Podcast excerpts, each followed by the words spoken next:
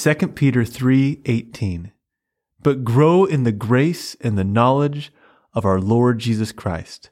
To him be glory both now and to the day of eternity. Amen. This is how Peter ends his second letter. He had been talking about some who will leave the faith and encouraged his readers to not get carried away in the air of lawless people and lose their own stability, but to grow in the grace and knowledge of our Lord and Savior Jesus Christ. So it's pretty easy to understand what it means to grow in knowledge. That would just mean that I know more stuff. But what does it mean to grow in grace? Peter began his letter in a similar way. In the second verse, we read, May grace and peace be multiplied to you in the knowledge of God and of our Lord Jesus Christ. According to Peter, there's more grace to experience. So I've been thinking about that. What does Peter mean when he says, grow in grace? I've thought of two possibilities for what Peter might have been communicating, and both of them are biblical. Maybe both of them were intended by Peter. The first is that grace is the environment for growth.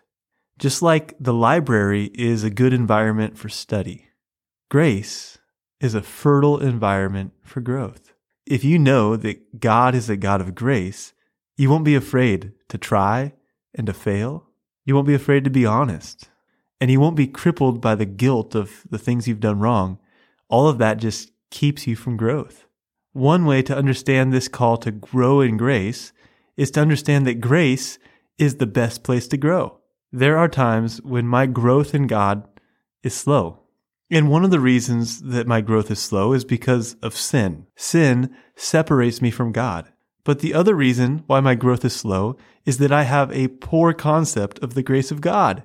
When I understand the character of God and how truly gracious He is towards me, I'm going to grow because then I'll feel the security of God's grace. And that's the perfect environment to grow in. Proverbs 24:16 says that the righteous may fall seven times and they get back up. If you see God as angry or upset with you, you probably won't come to him to grow when you fail. But if God is gracious, if his arms are open, if he's ready to forgive you and to restore you and to pour out blessings that you don't deserve, and if you really believe that, you're going to come to him and you're going to grow. One of our great spiritual needs is to rightly understand the character of God. When we see Him as a God of love and grace, then our spiritual life will flourish. We will grow in grace. And now, a second thing that Paul might have meant when he said grow in grace is that there is more grace to experience. Paul's talking about sanctification, the process of being made more like Christ. I'm so encouraged by the thought that Jesus has more for me and I will grow as I experience more of the grace of God. You see, the grace of God is not just to forgive your sins. It does that. 1 John 1 9 says that if we confess our sins, he is faithful and just to forgive us and to purify us from all unrighteousness. God has grace to forgive you and to cleanse you. And it doesn't stop there. We can grow in grace. We can experience grace beyond the forgiveness of sins. Growing in grace is not about doing more. It's about receiving more of what God has for us. And here are a few examples of some of the grace God wants to give us. He gives grace to change the way we think. Romans 12, 2 says, Do not be conformed to this world, but be transformed by the renewing of your mind. This is so important because what we think, it shapes who we become. And I struggle with my thinking. I have wrong thoughts, thoughts that are unhelpful and unholy. And God offers the grace to renew my mind. He will transform us by graciously purifying our thoughts. Do you need God's grace to change your thinking? God gives us grace to develop character. 2 Corinthians 3:18 says, "And we all with unveiled faces beholding the glory of the Lord are being transformed into the same image from one degree of glory to another." Colossians 3:9 and 10 says, Do not lie to one another, seeing that you have put off the old self with its practices and have put on the new self, which is being renewed in knowledge after the image of its creator. So God's grace saves us, but it also continually transforms us and renews us to become more like Him. I need God's grace to develop my character. I need to grow in grace. God gives us grace to do good things. I love the way Ephesians 2 talks about grace. Verse 8 through 10 says, For by grace you have been saved through faith, and this is not your own doing. It is the gift of God, not the result of works, so that no one may boast. Now that's super clear. We do not earn salvation. It's a gift from God. But then there's more grace. It says in verse 10, For we are his workmanship created in Christ Jesus for good works, which God prepared beforehand that we should walk in them. The grace of God doesn't just save us, it also empowers us to do good stuff for God's glory. In John 15, it talks about the vine and the branches, and it says, If you remain in me, you will bear much fruit. That's the grace of God.